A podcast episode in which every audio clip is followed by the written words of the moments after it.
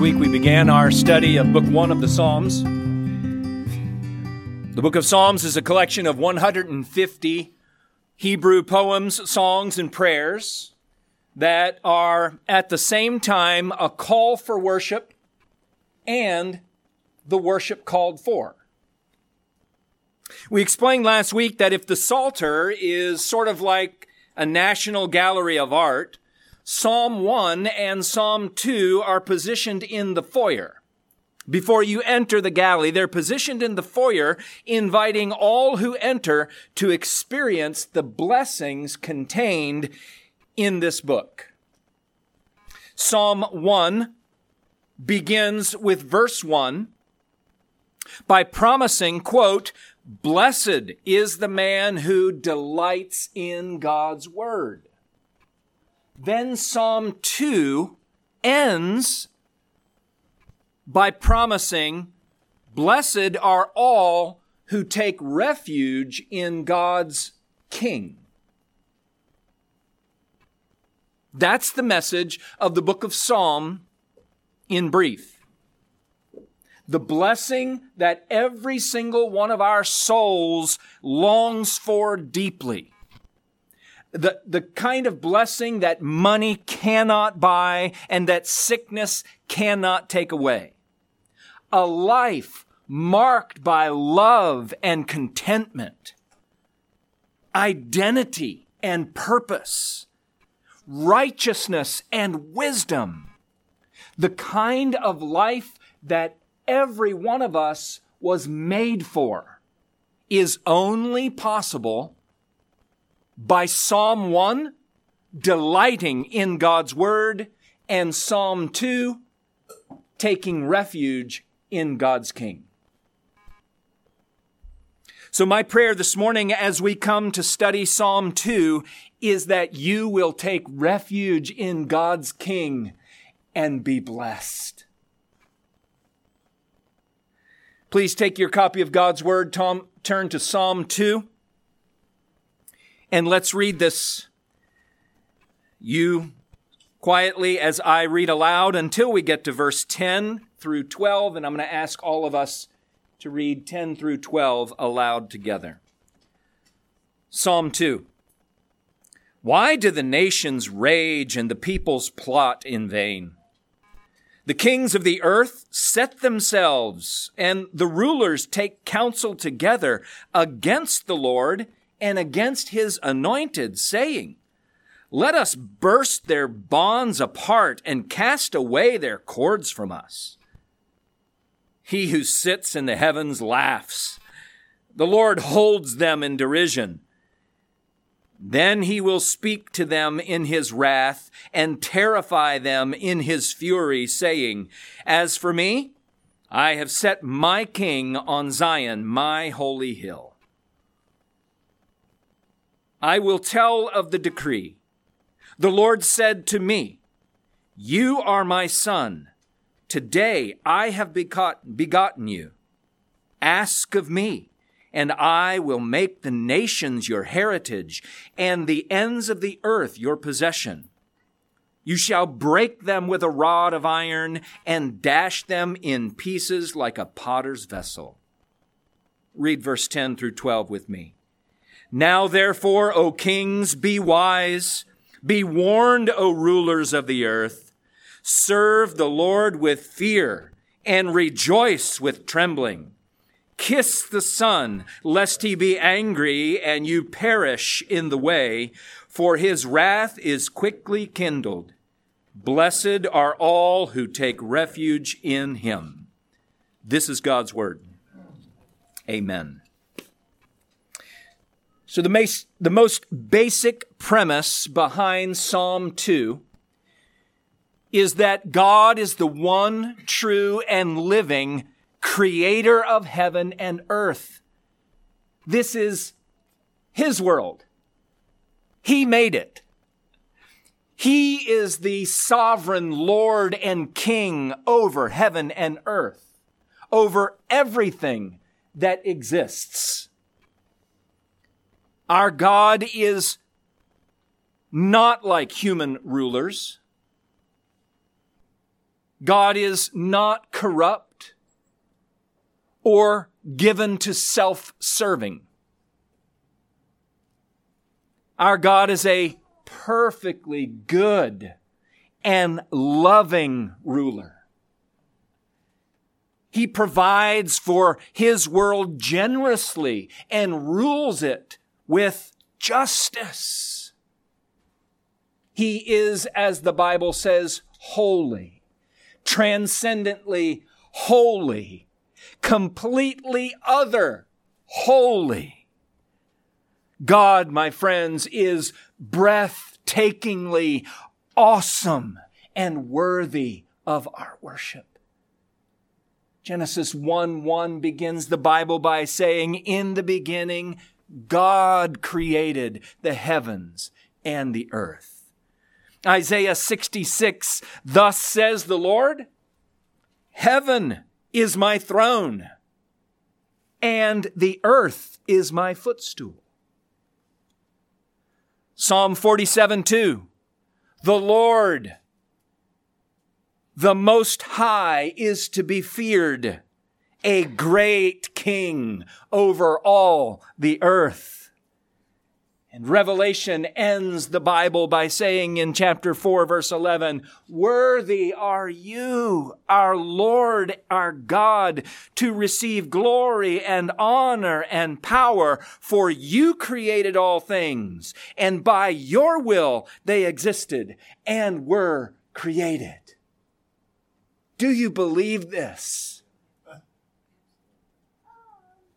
John Piper says, Here's the end of the matter. God is the only one being in the universe for whom self exaltation is not an act of a needy ego, but an act of infinite giving. Get this. The reason God seeks our praise is not because he won't be fully God until he gets it, but that we won't be happy until we give it. Do you believe that? Blessed is the one who takes refuge in God's King. There is no blessings outside of God and his king. Psalm 2 is about man's response to God's sovereign kingship and God's response to man. There are four distinct stanzas in Psalm 2. And we learn four simple lessons from this psalm. Lesson number one. Even though God is the one true and living creator of heaven and earth, the sovereign king over everything that, has made, that he has made, man rebels against the Lord. Lesson number one man rebels against the Lord. Read verse 1 through 3.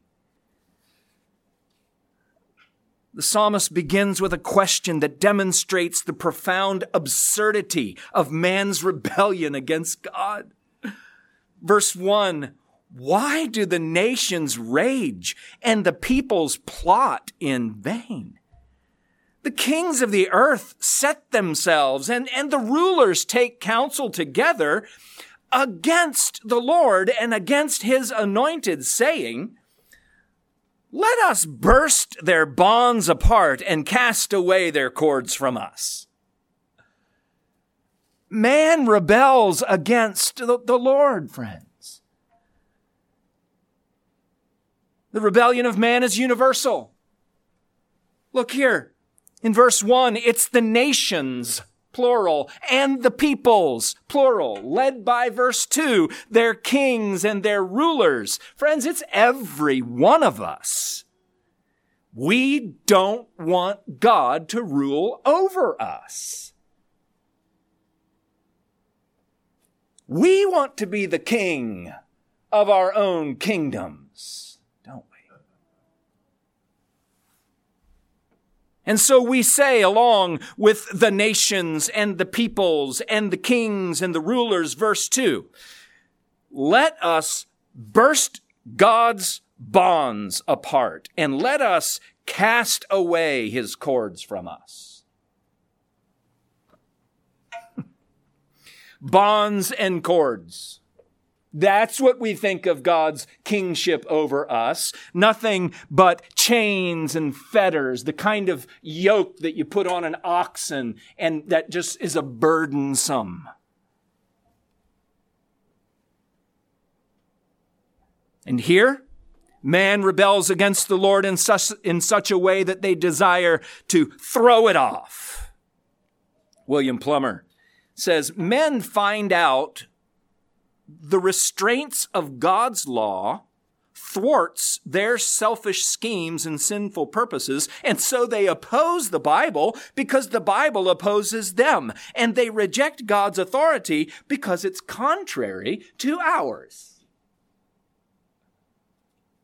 Let us burst their bonds apart and cast away God's cords from off us. Man says universally. The rebellion of man is also intense. Notice this is no small thing. Look at the intensity and purpose behind these verbs. The nations do what? They rage. They rage against the Lord. Our desire for independence is personal and it's passionate. Haven't you felt it in your lifetime? What do the peoples do? Verse 1 they plot, they conspire together to determine how to throw off God's rule.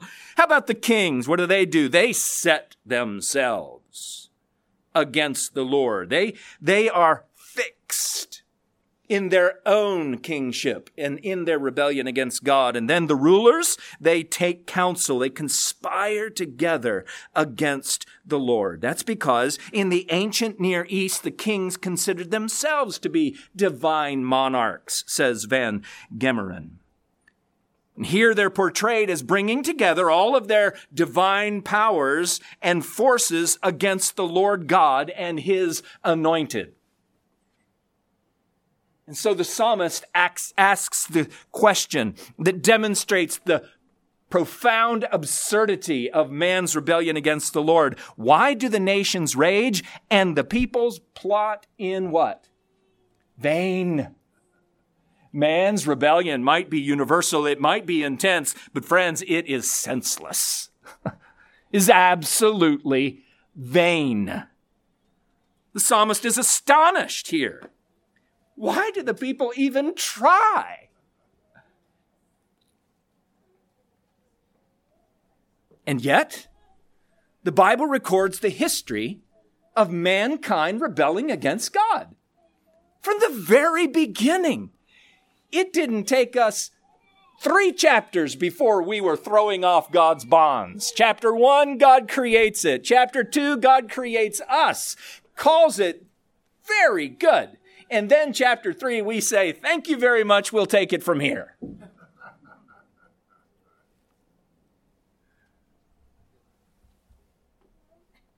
And from there, you have the Tower of Babel.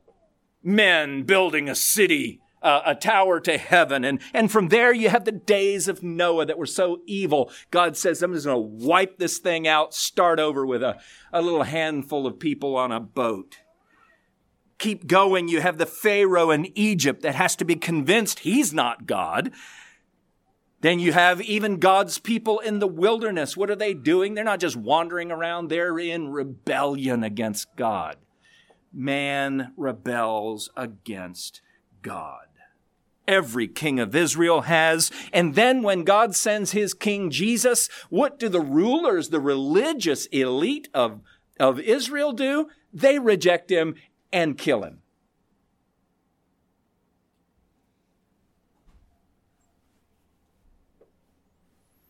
William Plumer again says this psalm shows us the nature of our sin. Every one of us. The nature of sin is rebelling against the only perfect law and perfect lawgiver in the universe. It's rage and fury. If sin had its way, it would annihilate God's judgment.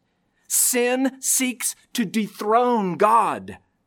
And this is true of all sin and every time we sin.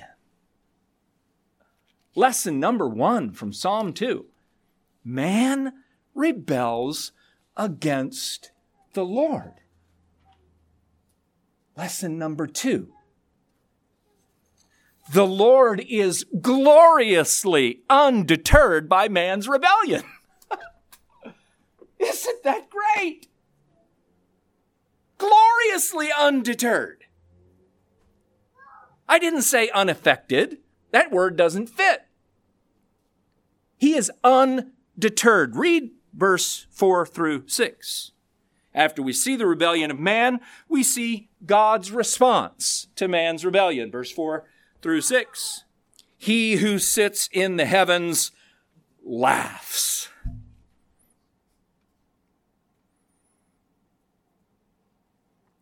The Lord holds them in derision. Then he will speak to them in his wrath and terrify them in his fury, saying, As for me, I have set my king on Zion, my holy hill undeterred. All this rage is impotent, says Plumer. The war is unequal. It's as if a fly should attack an elephant.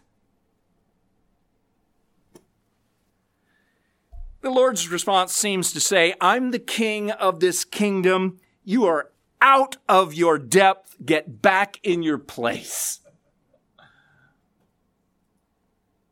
Notice how the psalmist describes the Lord in verse 4. He who sits in the heavens. Where do you sit? Not in the heavens. Psalm 115, verse 3. Our God is in the heavens. He does all that he pleases.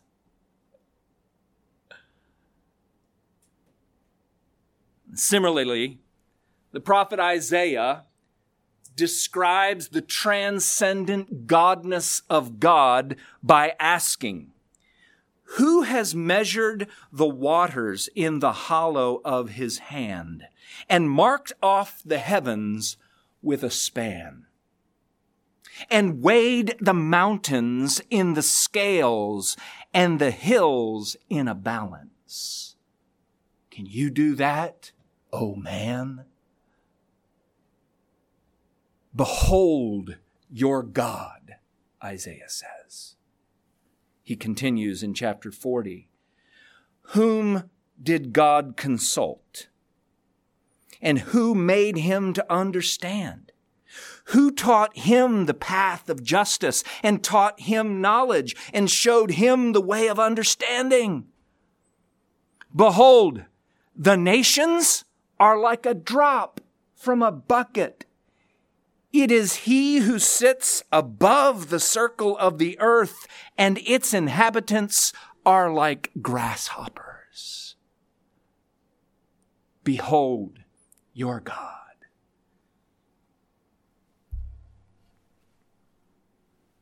He who sits in the heavens laughs. He holds them in derision. He laughs. Derek Kidner says, says it this way It's plain that the only laughing matter is the arrogance of the kings, not their suffering under God's judgment. The Lord laughs at the arrogant rebellion of the as if grasshoppers.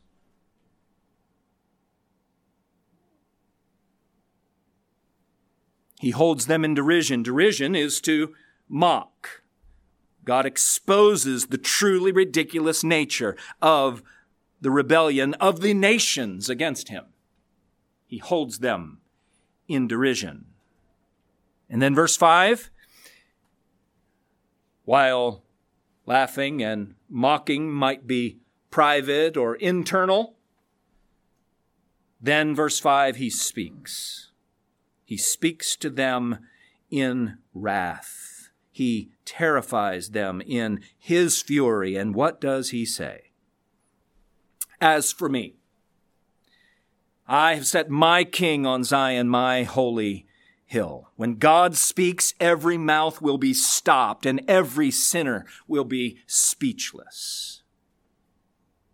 The Lord's declaration is confidence. Confidence in His plan for His kingdom. Confidence in His sovereign governance of the world. He says, I have set my king to rule over my kingdom and my law governs my people. And that leads us to lesson number three. Lesson number one, man rebels against the Lord. Lesson number two, the Lord is gloriously undeterred by man's rebellion. And lesson number three, the Lord has established his son to rule over his kingdom. The next three verses, verse seven through nine the Lord has established, He has set, He has placed, ordained His Son to reign over His kingdom. Read verse 7 through 9. I think this is interesting. We have had a number of speakers so far. At first, it was the psalmist speaking verse 1 through 3. Then, verse 4 through 6, it was the Lord.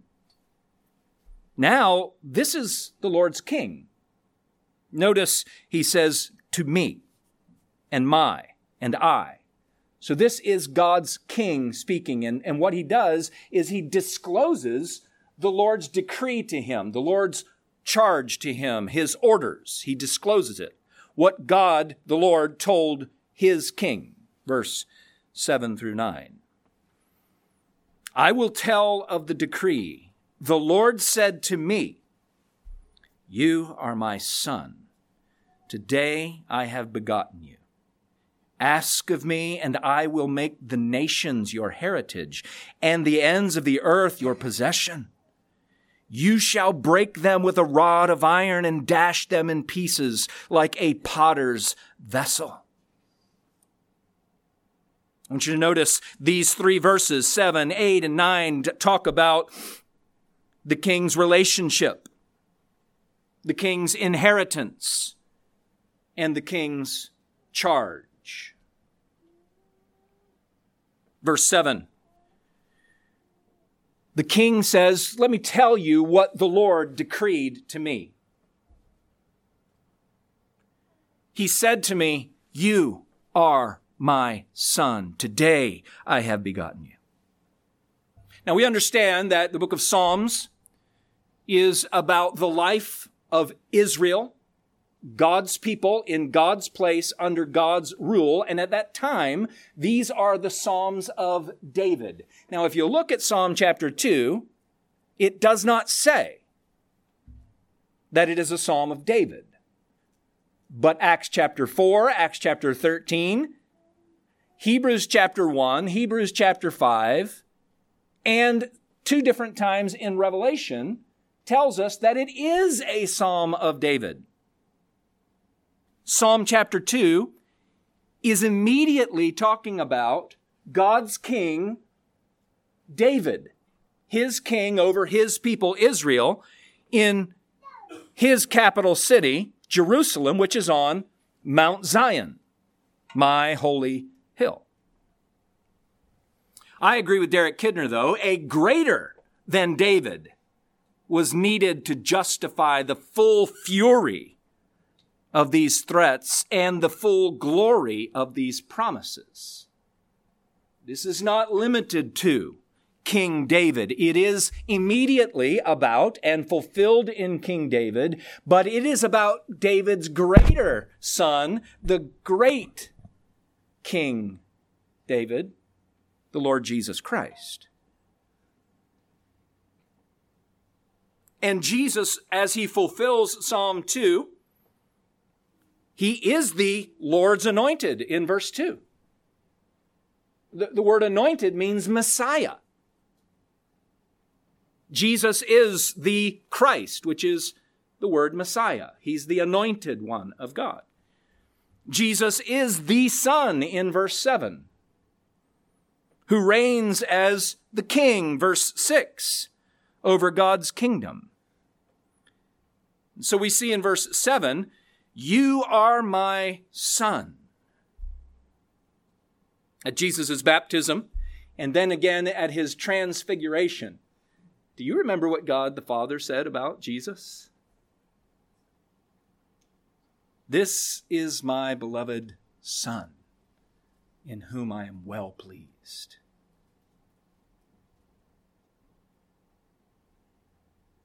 His relationship. You're my son. Verse 8, his inheritance. Can you imagine the Lord saying this to his king? Ask of me. Now, this is, this is no ordinary earthly father that says, just ask, son, I'll give you whatever you want. This is the creator God of heaven and earth who owns it all. Ask of me. Ask anything of me, and it's yours. What does he invite his king to ask for? Verse 8, ask of me, and I will make the nations your heritage, your inheritance, and the ends of the earth your possession. By inviting the king to ask, God gives him a vision of a worldwide rule. This is no small kingdom in a tiny country called Israel. God's king rules over a global yes, even cosmic kingdom. God is the ruler of the world and he authorizes the Davidic king to extend his kingdom to the ends of the earth. And this language is not simply hyperbole, says Van Gemeren. In it lies the hope of the saints. Do you hear echoes of the Great Commission there? Jesus tells his disciples to preach the gospel where? Jerusalem. Go on out from Jerusalem to the surrounding areas Judea, Samaria, and then where? Uttermost parts of the earth.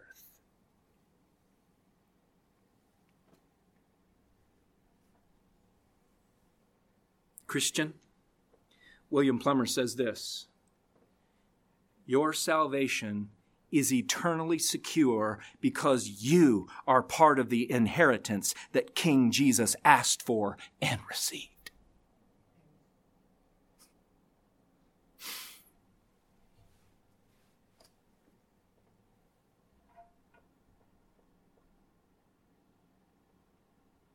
Asking for the inheritance of the nations was no small ask.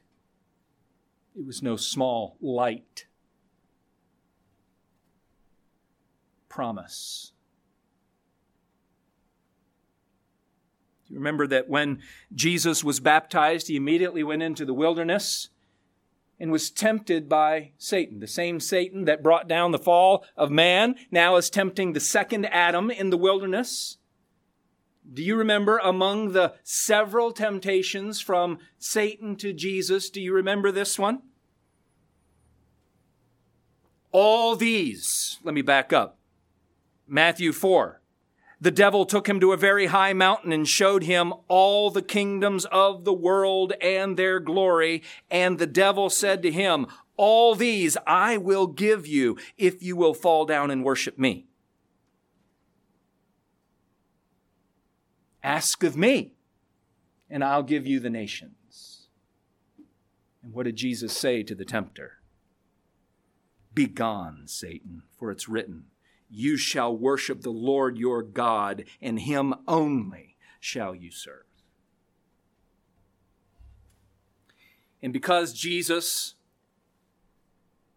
loved righteousness and hated evil, and because Jesus was tempted in every way like we are, yet without sin, Jesus laid down his righteous life as a, as a sacrifice, an atonement for unrighteous sinners.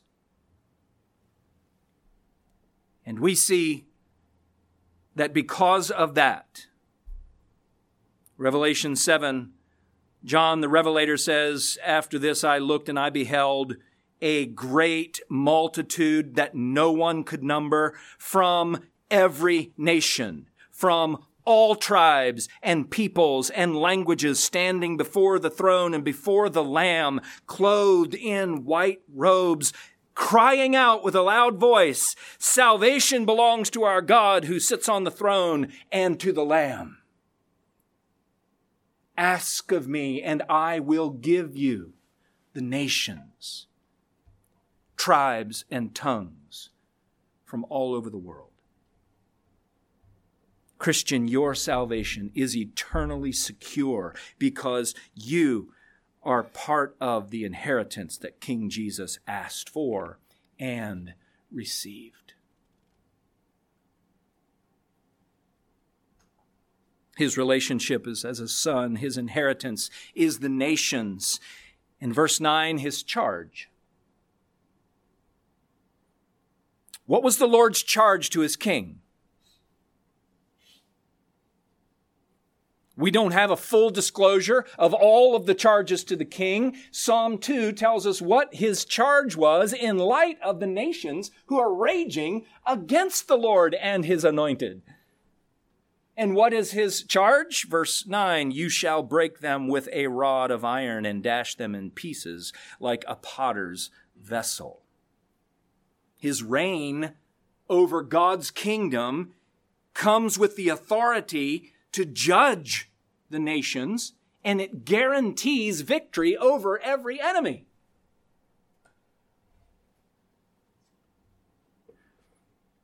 Van Gemeren again says it better than I can. The rule of God's Messiah King brings stability, even if he has to use the force of judgment. The Lord's King has power to smash opposition to his rule. The King may need to shatter any enemy who rebels, even though he hopes that he will not have to resort to such an action. Make no mistake, friend. Jesus is not merely a good teacher. He is a warrior king. He is the lion of the tribe of Judah. Do you remember how C.S. Lewis portrayed Jesus, the king, in his Chronicles of Narnia?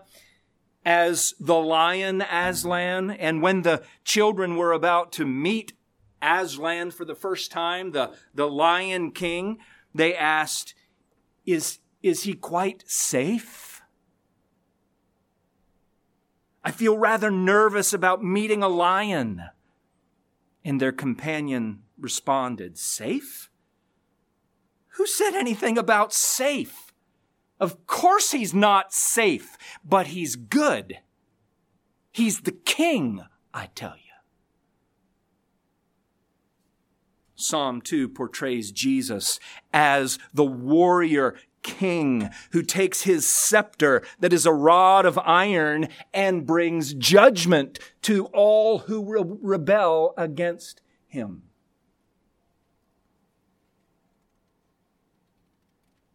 Promised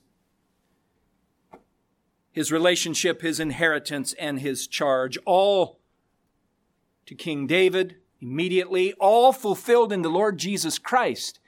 But friends, it goes beyond just the Lord Jesus Christ. This is the gospel for us. Do you recognize that because of the, the complete sacrificial atonement of the Lord Jesus Christ, everything that he earned is now ours? All of his inheritance is, is now ours. We are sons of God because he is the son.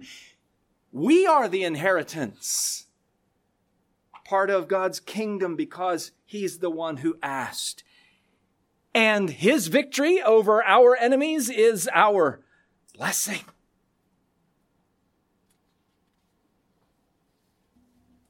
Lesson number one man rebels against the Lord. Is it beginning to seem more absurd to you that we would do this?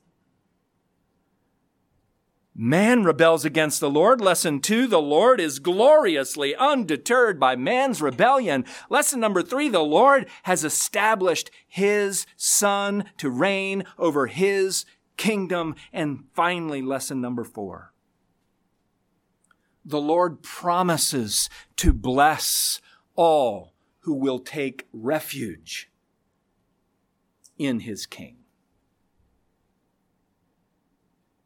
Psalm 2. The Lord promises to bless all who will take refuge. Not rebellion, but refuge in God's King.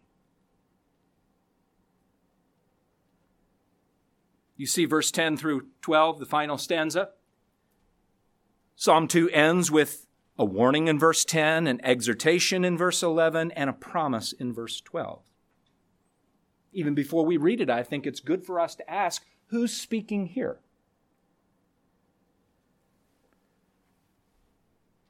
Who do you think is speaking in verse 10 through 12? I think it would be natural for us to say that it's the psalmist who asks the question in verse 1.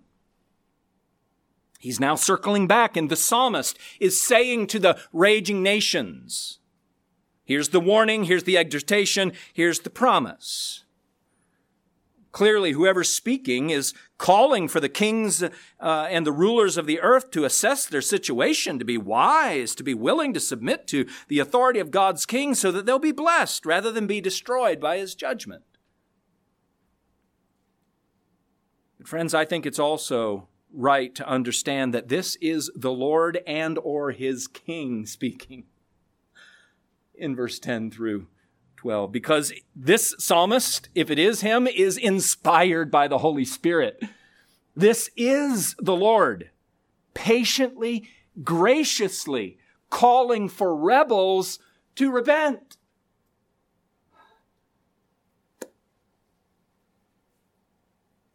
And if you have seen man's absurd rebellion in your own heart, hear the call, the invitation to repent, take refuge in God's King, and be blessed. This is grace, my friends. Read aloud again with me, verse 10 through 12. Everyone. Now therefore, O kings, be wise, be warned, O rulers of the earth. Serve the Lord with fear and rejoice with trembling. Kiss the Son, lest he be angry and you perish in the way, for his wrath is quickly kindled. Blessed are all who take refuge in him. The blessing that we hope for will never, ever come by reigning as the king of your own kingdom.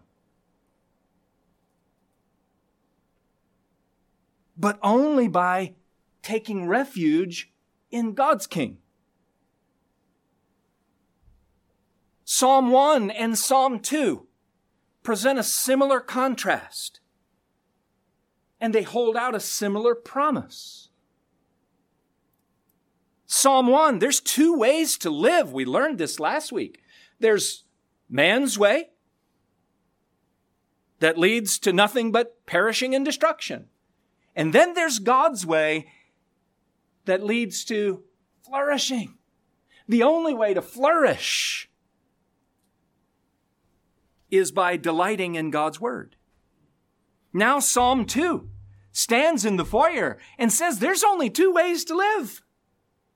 You can live as your own king. You can rebel against the Lord, and it will lead nowhere but judgment. Or you can take refuge in God's King and be blessed.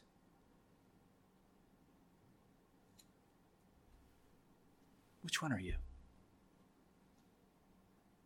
Really?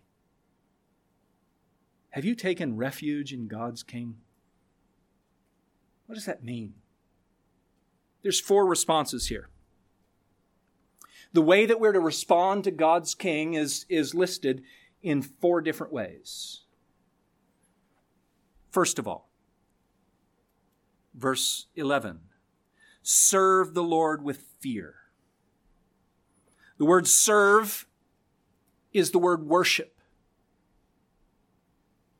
So the very first thing that we do is we recognize who God's king is and we worship him. We serve and obey him rather than obey, rebel against him, rather than reject him. And we worship the Lord how? With fear. When the Bible talks about fear, yes, it has that sense of, of something that is terrorizing, but but here you can see this is a blessing. This is an invitation into blessing. This is a holy sense of reverence about the godness of God and his anointed. Fear as in reverence that leads to worship. When you really understand who King Jesus is, this is what you will do. Isn't this what the, the three wise men did in the story in Matthew chapter 2, I believe it is? The kings of the earth came to worship God's king while the king in town was trying to find every baby boy that might be about his age so that he could kill him. And they brought gifts fit for a king. Why? Because they knew Isaiah chapter 9 verse 6 and 7 for unto us a child is born to us a son is given. The government shall be upon his shoulders. His name will be called wonderful counselor mighty god. This is talking about Jesus everlasting father prince of peace. Of the increase of his government and of peace there will be no end on the throne of David and over his kingdom to establish it and to uphold it with justice for and with righteousness from this time forth and forevermore. Jesus is the Lord's king, and our response is worship with fear. That's what Noah read for us in Revelation chapter 19. At the very end of the story, God's king comes back. And did you hear the imagery there? God's king comes riding on a white horse. His, he is called faithful and true. In righteousness, he judges and makes war. His eyes are a flame of fire, and on his head are many diadems. He's clothed in a robe dipped in blood. The armies of heaven are all arrayed in fine linen because his robe is dipped in blood. They're following him on white horses. From his mouth comes a sharp sword with which to strike down the nations, and he will rule them with a what? Rod of iron. That's Psalm 2.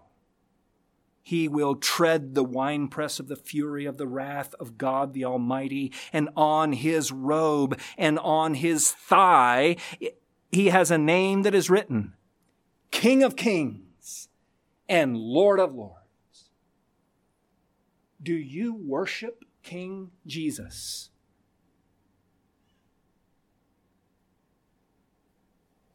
Response number two.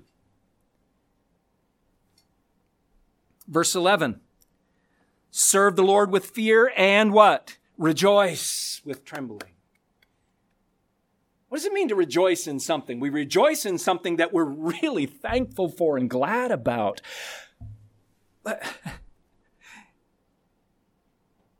We rejoice because we know what King Jesus has done for us. We rejoice because we know that King Jesus is the one who has conquered sin and death for us. He is the great shepherd boy who slayed the giant for us. And the true response to God's king is both fear and joy, reverence and rejoicing. Do you see that there in verse 11? Serve the Lord with fear, rejoice with trembling. I thought that was really interesting. Notice there's, there's a symbiotic relationship here between fear and joy. They might sound like they're opposites, but they're not. They're fear and joy. The fear has joy in it, and the joy trembles with fear. William Plumer explained it this way If you take fear out of joy, then the joy is light and lacking in substance. Nothing to it. If you take joy out of fear, then the fear becomes oppressive, terror. The true response to God's King is both fear and joy, reverence and rejoicing. We reverence him because of who he is, and we, we rejoice over him because what he has done for us.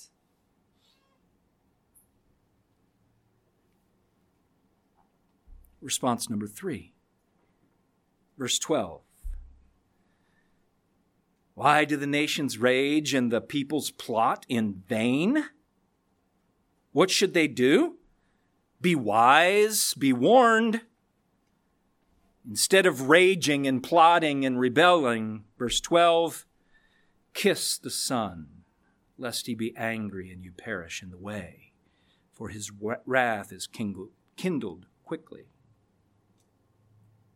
To kiss the Son is to bow the knee and pay homage to the King, to willingly, willingly lay down your arms, give up your futile rebellion and submit to God's King, to profess loyalty and obedience.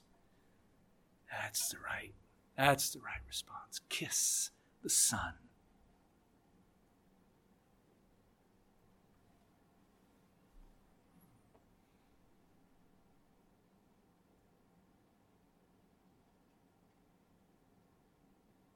And finally, verse 12 at the end.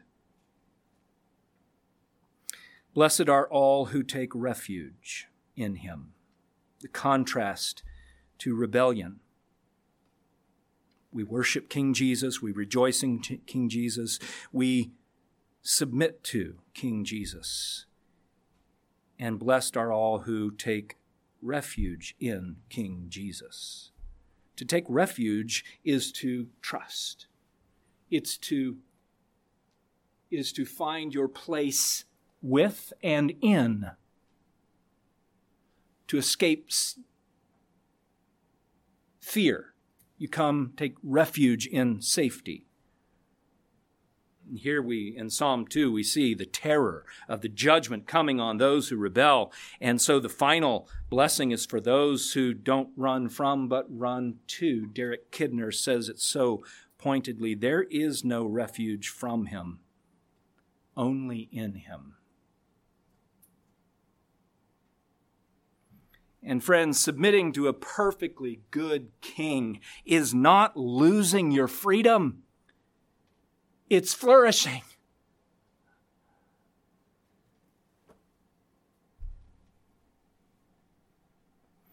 The book of Psalms opens with this invitation. And it's an invitation to every single one of us. My question is what have you done with this invitation these past two weeks? It will take God's grace the miracle of regeneration to take you from a rebel to one who worships and kisses and takes refuge in the King. If you see the glory of King Jesus this morning, why don't you pray and ask God to do that miracle in your heart? Christian, do you trust, really trust the king? Or even as one who is a citizen of the kingdom, do you live as if you are the king of your own relationships and your own money? Do you continue to live as if you are the king of your time and your retirement and you are the king of your family? Take refuge in the king. There is nothing to fear. There's only flourishing when we delight in God's word, and trust God's King. All glory be to Christ. Let's pray together.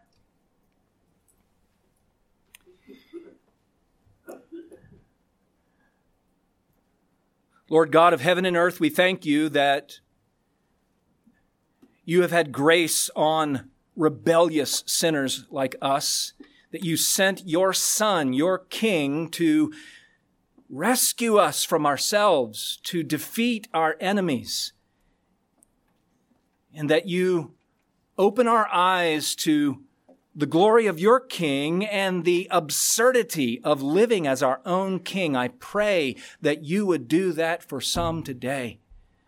I pray that you would arrest them, change them so that they delight in your word and take refuge in your King. For those of us who have already been made citizens of the kingdom, we cannot do anything except for thank you for asking for us. Thank you for sacrificing for us, King Jesus. Thank you for securing us.